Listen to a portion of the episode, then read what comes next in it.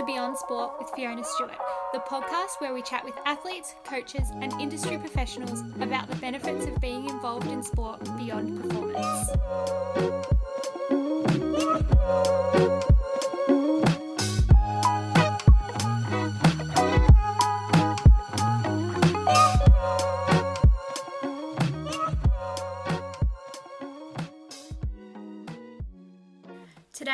Guest is Dr. Julia Walsh. Julia takes us on the journey of how she became head national coach of the Australian Boomerangs basketball team, working with the team to achieve an amazing silver medal in 2019's INAS Global Games.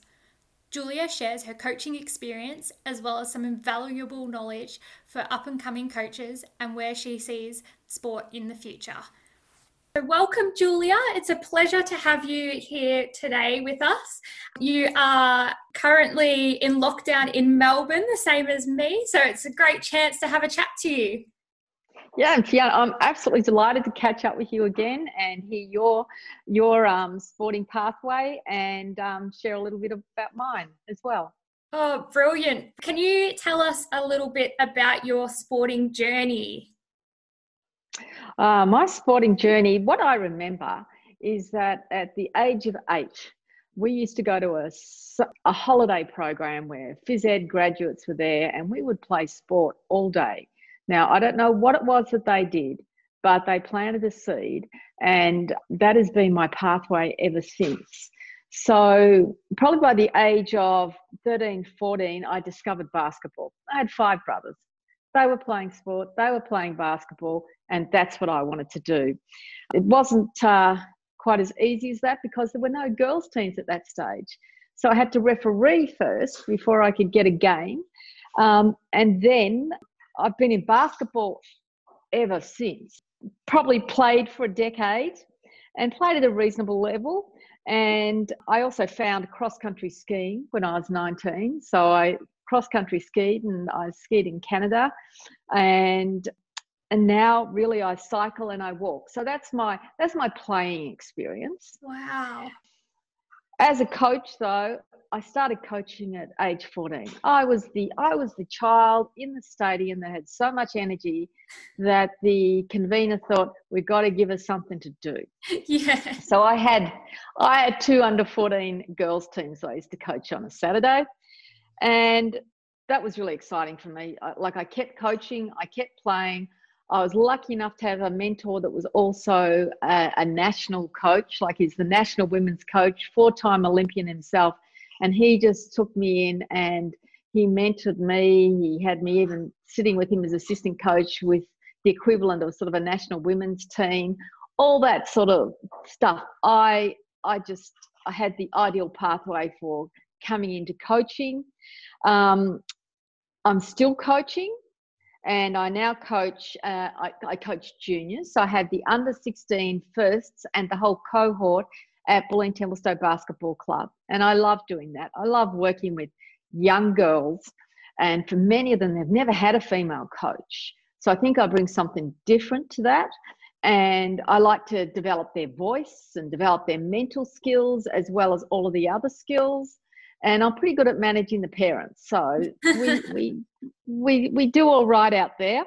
And I'm also the national head coach for the Australian Boomerangs basketball team for athletes for athletes with intellectual disability. That's that's the men's team. And last October we came off that with the um, uh, silver medal.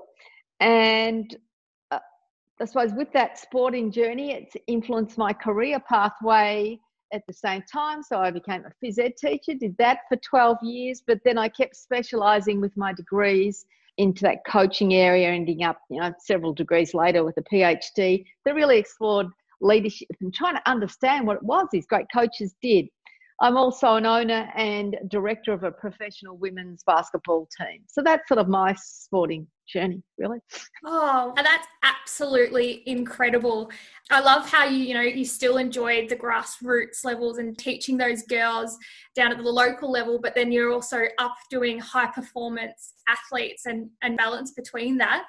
Do you find that you have to put different hats on depending on which group you coach?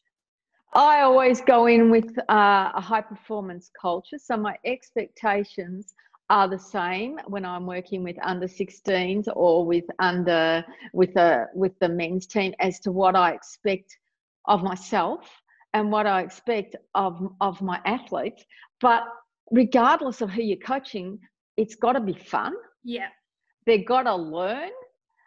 You know, even if you got the best athlete in the world, most of them still want to learn. Um, we forget that, and also I think trying to always get to challenge game and giving them some autonomy and teaching them about decision making. One of the problems with basketball is the coach is too close to the side of the court. Mm. We can stop the game, we can become the sixth player. So for me, I try to step back from that and think about how the players can problem solve in that space because they're out there. So they need to be given time. They need to be given some space when they make mistakes. As long as they don't make it 10 times, then there's hmm. something wrong with the learning. But if they make a mistake, they've got to go back out there and solve that and not make that same mistake the next time. If I keep pulling them off the court or if I keep intervening, they don't learn how to solve that problem. Yeah. So, yeah, so different levels, different needs, but I think there's really some common things that sit in there that you should never forget when you're coaching. And look, you've got to really love your athletes. Yeah. Taken in the, if you don't like them, if you're not working with them and you don't believe in them, you don't have to say a word for them to know that. Mm-hmm. They know if you don't believe them, trust them, um, are going to play them. They they can pick that up. Our body language does not hide anything. Yeah, oh, that is so true. And I know as a swimmer myself, I've had brilliant coaches, but I've also had coaches that might have been having bad days or bad weeks. And you could tell, and you're like, oh, did I do something wrong? Like, why don't you like me today? And, you know, that affected my performance. So, yeah, that's that's a really good point.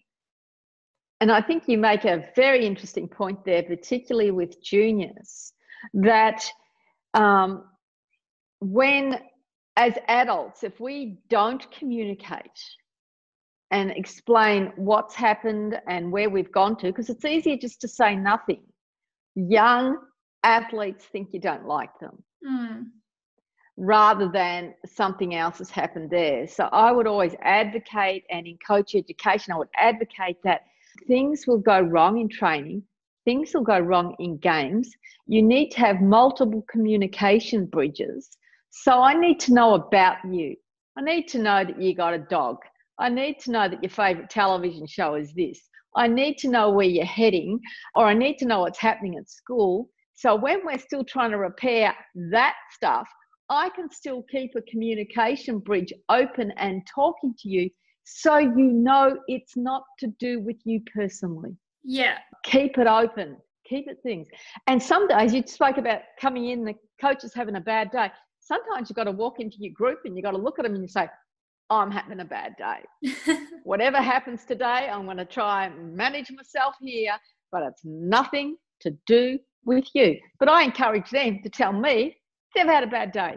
Yeah. Because I don't want to look at them because the communication gets screwed up when all those things are in there. So we try and be honest with where we're at yeah that's that's amazing and that's something that i'm going to try and implement in my daily life. If i walk into anywhere and i'm not having a good day i'll just let them know like nothing personal. I've walked in in a bad mood so i'm sorry if i'm not my you know my usual self. Yeah yeah and they you know what? They get it. And here's my other thing though is i would always expect my athletes to measure what they brought to training. Mm-hmm. so at the end of training on a one to 10, I want you to be honest with me as to what did you bring to training? It's really talking about what energy, mind, energy, whatever they brought to training. And they get to be very honest with that and probably pretty hard on themselves. Mm. But when they're up, they'll say, Look, I gave an eight out of 10. That's great feedback. And that's really teaching them how to manage themselves. Yeah. And it teaches them a bit of self reflection as well. Yes. Yeah. And I think as coaches, we've got to do all of that, not just go out and run the X's and O's or the, you know, what it is to swim. It's what it is to be people mm-hmm. what it is to come to something and bring yourself and be able to measure yourself and what you're bringing to that environment and what you need to do to improve. That's where I've got to with my coaching, anyway, with what I think is important for them. Absolutely amazing insight. So, you've obviously learnt this through years of experience, but what benefit has sport provided you as an individual? Um, benefits look, as I said, I was an active child. So to have something positive to put that energy into was really important. And, you know, I'd spend my money on lay buying a baseball bat or something like that, or, or runners or something. That's where my money went. So I could just go and play physical activities. So the other thing is I think it connects you with your friends because often you go and you join sport because your friend's doing it or you want to do it. So you grab a friend and you take them along and that that's your social group. I just have to turn up to a training session and watch all the chatter that's going on beforehand. That's probably for them that the 10 most important minutes of their session is, yeah. is that catching up with everyone.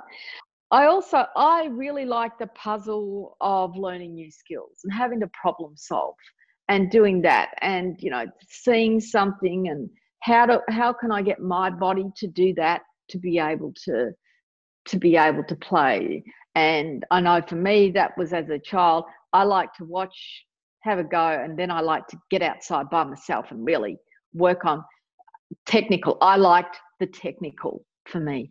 So that's, they're the things that have been really beneficial for me. And yes, great journey. Yeah, and I can definitely resonate with the team environment. I know I did an individual sport but we would all rock up 15 minutes early and stretch together and chat together. And sometimes that was my favorite part of the session. Yeah. and you know when i was studying sometimes i'd go to the 4 you know 4:30 a.m. swimming before uni just to see my friends. Yeah yeah that's and we just forget that. We forget that all those kids that have turned up that might be what's really or is really important. We know that for kids that is the number one thing affiliation, being with their friends. The next thing is it's got to be fun. Mm. And then third comes confidence. Winning comes way down the line. Yeah. And if they're talking winning, I would be looking at those big people that are related to them that are sitting up there in the stands. That's probably where the winning's coming from rather than the kids themselves. Yeah, well, I've always thought there's where that we're actually coaching the parents as well as the children. Like they're both kind of our focus is on the children, but we've got to manage the parents to be able to focus on the kids.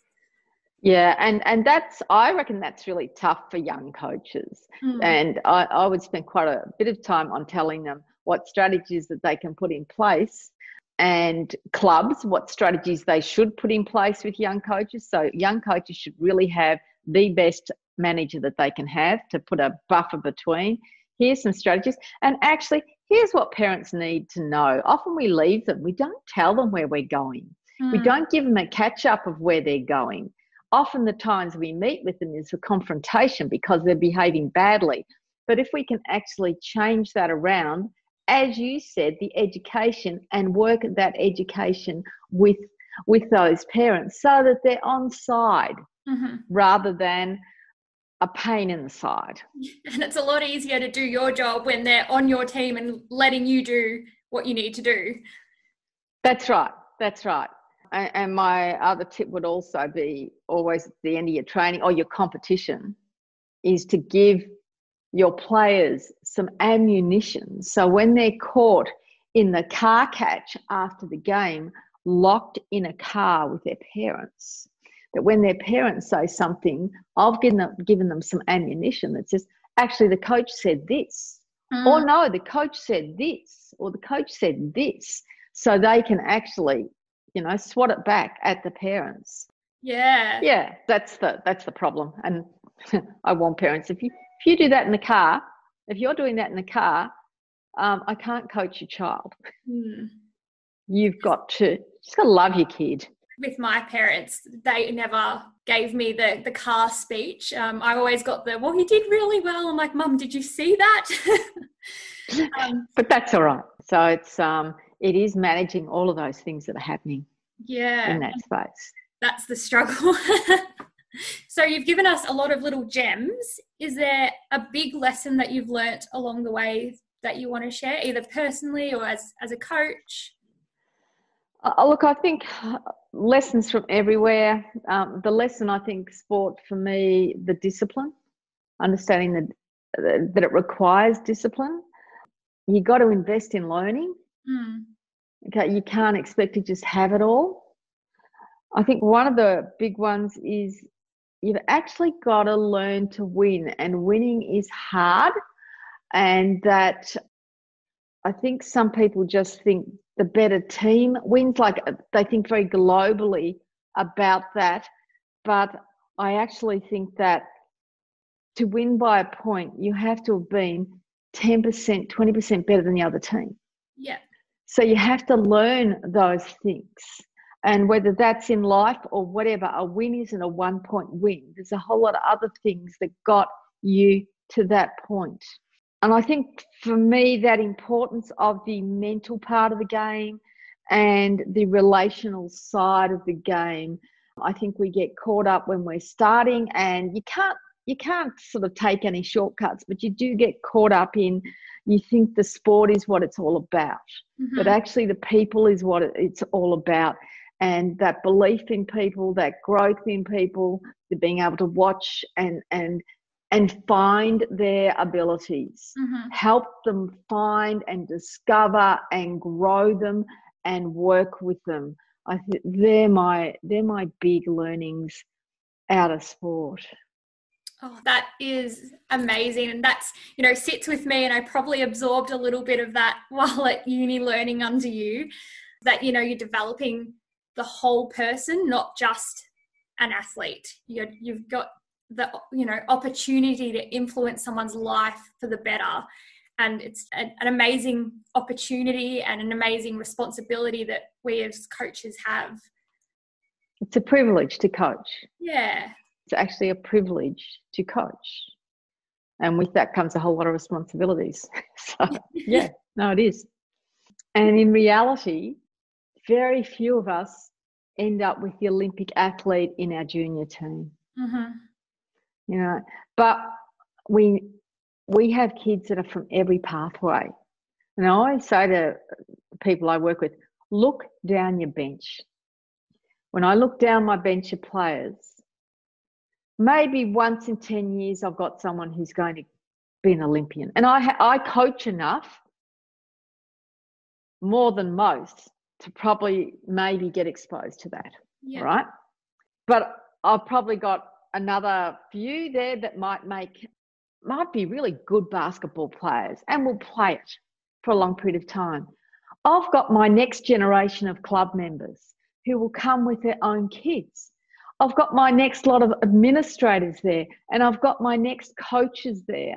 So when I look down my bench, I've got to look at them with uh, more than one lens mm-hmm. to see what their potential is and what they might do. And it's not about me working with uh, chess pieces. It's other things that I'm working with. Uh, you know, I've got to grow these people. So that's, yeah, I'm getting on my bandwagon here. no, go go for it. Like say say it all because that's exactly what I look at is this child might not be the next Olympian, but they could make an amazing swim teacher or they could make an amazing coach. Or even at the end of the day, they could love this sport so much that they'll put their kids in it. Mhm. Yeah, and that's and, and yeah, so it's it's much bigger than what we think it is Mm-hmm. But we need to get to a certain point, I think, where we start to see that. And that's not always when we start coaching. No. Education. And I know you know you're an amazing educator and teacher and a mentor to a lot of young coaches in different sports out there, especially basketball. But if we can teach the grassroots coaches that they have a responsibility to see beyond the just performance side, then we could start seeing sport change for the better. Yeah, I think so. I think. And sometimes it's the first time they've ever thought about it when you present it to them. It's just mm. like people don't need to fall into things. We can help them on that journey. So I know you're coaching the you're the head coach of the Boomerangs team, which is an amazing achievement in itself and an amazing opportunity to work with um, different athletes. Is there another project where you have used sport to develop the community? That's a really interesting question, Fiona, because uh, once again, if I go back to probably what I, what I was just speaking about, looking down the bench, I, I would think that every team I coach, I'm I'm hoping that I'm contributing towards better citizens. Yeah. So it's not contained to just projects that are there to develop within within the community. I think you've got to see it at all points and at all opportunity that your job is about citizenship. And you look, you just have to read when you start to read about coaches and those great coaches. That's what the stories that come out. The stories often are not the stories about the winning 10 whatever. The mm. stories are about how they developed these people and how these people are now working in their communities and, and doing similar things. So I think it's to me it's like there are projects out there that are specifically designed to get certain groups in and that I typically haven't been involved in those. And look, it's, it's managing the time and energy as to where where I'm working, but that's just part of my everyday practice that we we would be doing that and preparing and working to have uh, better citizens out there through sport rather than just thinking it is sport. Yeah, that's our platform. Yes, that's amazing. And even, you know, as as you're teaching, you are educating the next generation of coaches. So you've got the kids you're coaching as well as educating coaches and you've had it probably have a big impact. Think about how many kids have gone through you in the last 10 years even. And mm. that's yeah, that's amazing. You're yeah. developing these citizens that's right. You're sort of just saying what you, you got. You got to think about what fingerprints you're leaving. What are the fingerprints, and then what what's the stretch of those fingerprints? And you know, there's been a couple of times where I've I've looked at players, and I've been really disappointed, and and I've reflected hard on that about did I have them long enough? Did I did I pick this up? Did I this that and the other? Because I, I take it personally that I didn't do my job. Mm. If that's how they're behaving and that's what they're doing out there, or maybe sometimes they're you know, a bit like a good bottle of wine, Fiona. You got to put it down for a few years, and then after that, it tastes all right. So it's just like, it's, yeah. Sometimes you just gotta you gotta wait for and think. Well, if that if we had good values, that they'll surface at some point. Yeah, and I've always said in my like I've never coached a high performance team, but if I ever got a national level athlete to nationals and they were a bad person, I'd be really disappointed in myself and that would be great for them that they got there, but as a coach myself that I would consider that as a failure. Yeah, and I'm I'm exactly the same. Yeah. yeah. well, that's good. We need we need all coaches to think like that rather than the performance side. We need them the human side. Yeah. The great athletes, the ones that are remembered, the great athletes. Or, or I would say, go and look at the statues. When you look at the statues or you look at those stories, it's often nothing to do with the winning. I was watching a running race on television the other night where it must have been a quite a distance. I'm not sure what it was, or a triathlon, something. But an athlete went the wrong way Oh, no. And it was just before the end line. And the player that was coming, the athlete that was coming third, slowed down to let the other player, the other athlete, get his rightful position of second running through. Oh, now, wow. that, yeah, that moment gets remembered. I yeah. think was it Landy picked up, you know, there's examples in, in the Olympics of someone, you know, an athlete picking somebody else up and still winning the race. You know, they're the moments, mm. not the not the not the person who was the winningness sort of person. It will always be reflected on on on human behaviors. Yeah, the good sports out there that may have sacrificed their result, but they helped another person who they thought deserved it more. Yeah, or they've they've done it and they've still been successful, but they've they knew what was right, what was right to do. Yeah, that's that's hmm. amazing. That's exactly the responsibility of the coach and the family and the values that we've instilled all those years of training mm. and growing. Yeah. Mm. We're saying that. Where do you see the future of sport? Well, it's an interesting point in time with COVID, mm-hmm. right? Because I think that, like, I've run a program and tried to keep 50, 14 and 15 year old girls connected online, doing training every week. We're actually doing um, goal setting boot camp at the moment, and we're doing all sorts of things, fun things. They've run to Western Australia and back, and oh, like, and, and the families have joined in. So we've done a range of things to try and keep them together and keep them motivated and and somebody said to me, but that doesn't equal performance, as in they'll be better. I said, I don't care. If I have kept these kids in physical activity and for the health outcomes in the future and their pathway and whatever, I said, I've done my job. Mm-hmm. That's all right. So it wasn't it wasn't ever about this. It was about keeping them healthy. But in saying that, just with COVID, I think that people have had time to stop maybe a little too long but they've had time to stop they've they've had to do things differently mm-hmm. they're out there walking they're doing things as a family they're doing things that don't cost much mm-hmm. so i think that for some for a lot of people it is the first time they've had the opportunity to step off the competition wheel mm-hmm. I think there'll be some financial issues too. Yeah. Like, and there might be choices. So let's just play in the domestic sport rather than the high performance pathways. As a family, do we want to be constrained by sport every weekend? Or do we want to look at some other activities that we might do as a family when we want to do and that or maybe as a family we we run we go and do a yoga we go and do this that and the other.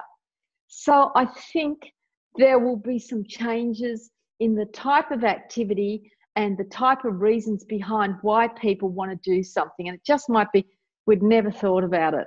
Mm-hmm. and our family time and what we'd like to do as a family has changed. Um, having said that i think that technology has really changed over this time. Uh, and I think technology, apart from Zoom and all of those type of technologies, I think that technology continues to influence the sport experience. Yeah. Whether it's the sport experience from being a participant, being a coach, to being a spectator. Like I, like every morning, I I get on my exercise bike and I go for a pretty hard ride. But I've, I've watched the Women's National Basketball Association for the full season, followed two teams, and I watch a half.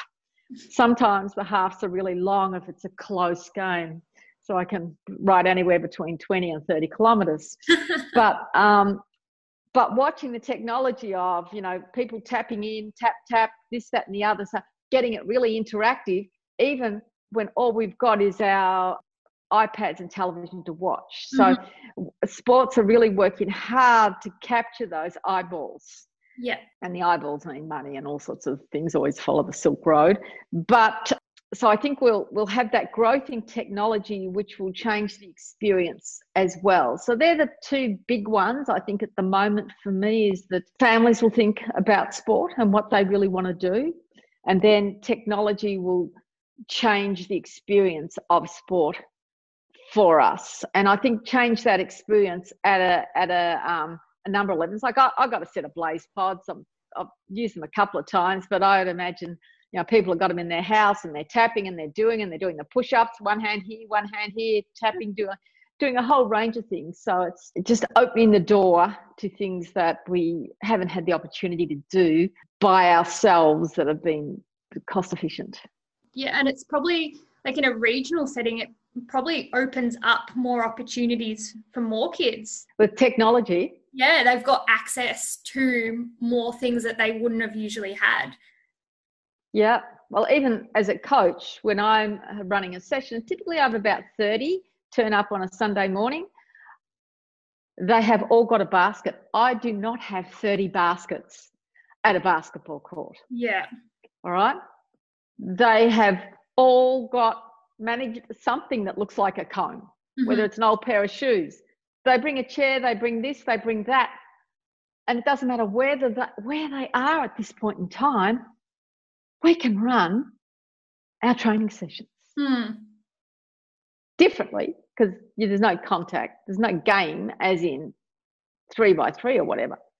But the technology, just the Zoom itself, and mostly pretty good quality, allows you to just get reach. And I will use this for individuals now mm-hmm. rather than thinking I have to. I'll be able to run an individual every night for a different player, for a different player, with me standing here. Yeah. Not having to drive somewhere on a court, do this, that, and the other. Nah, we'll do it. I think that's the other thing that's happened with technology too, is that the change in relationship because when I started doing this, it had to be a partnership with the athletes. Mm-hmm. What's working? What's not working? What do we need to do here? And then that relationship of them asking more questions because if they didn't see it or didn't understand it, they needed to ask. And I've actually spent time designing algorithms for dribbling and handle moves and sharing the language with them so that I can send them an algorithm that they can read, get the timing and the rhythm in that algorithm to be able to do in their own time. Wow. So it's sort of like been interesting using technology has just forced you to think differently and put yeah. things together differently to be able to communicate the message and get it across to them. And it links back to what you said earlier. Now, by having to explain that to them, they've got responsibility and accountability that they need to read that algorithm, and now they know how to. So it's has actually allowed us to up level where we're coaching from. Creative. Yes. Well, we had to be creative. We had to problem solve and be creative. And there are some, and and we need to be kind here because for some people, um, that would be very difficult. For some coaches, that would be very difficult. I'm not working full time, you know, I, I don't have that many other responsibilities. So for me to invest and do all of this, I can do it. But for someone else, it could be just such a struggle.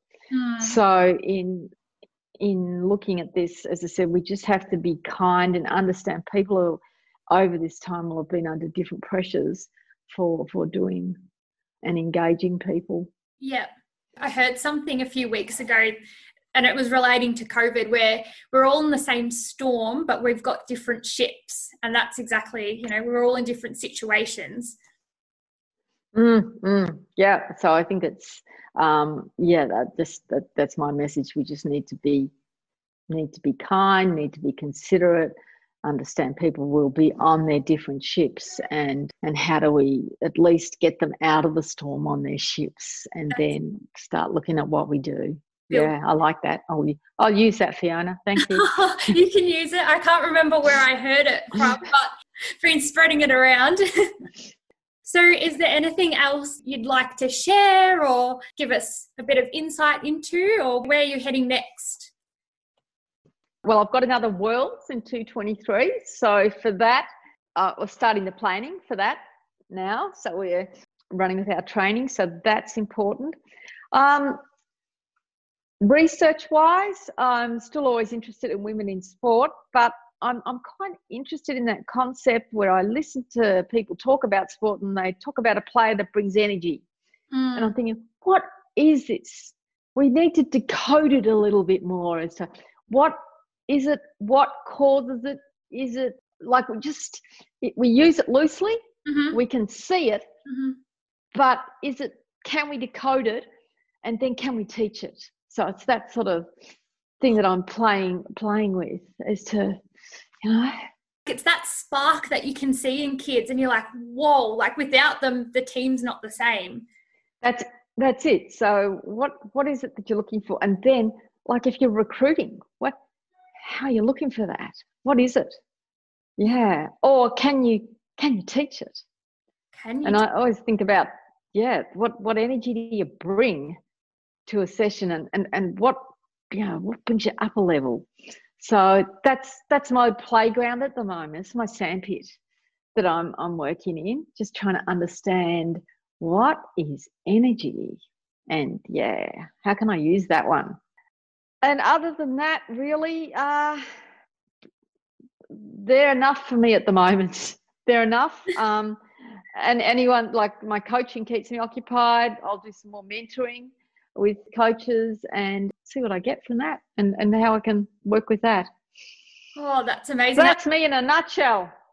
That sounds amazing. Thank you so much for coming on and sharing your wealth of knowledge and insights into sport with us. Fiona, absolute pleasure. And it's just so great to see you. You've used the degree, used your sport experience, and look where you are and creating podcasts. Uh, fantastic. I'm just uh, just delighted to always see our students out there and changing the world. So keep changing it, Fiona. Thank you. I'm lucky to have had you for three years um, in my uni degree. So thank you for being a little bit of a spark in my development. Uh, absolute pleasure.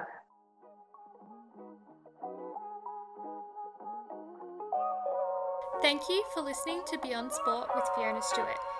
If you liked this episode, please subscribe and leave a review. You can find us on Instagram and Facebook at Beyond Sport with Fiona Stewart. If you'd like to be on the show, please send us a message. We would love to hear from you. Until next time.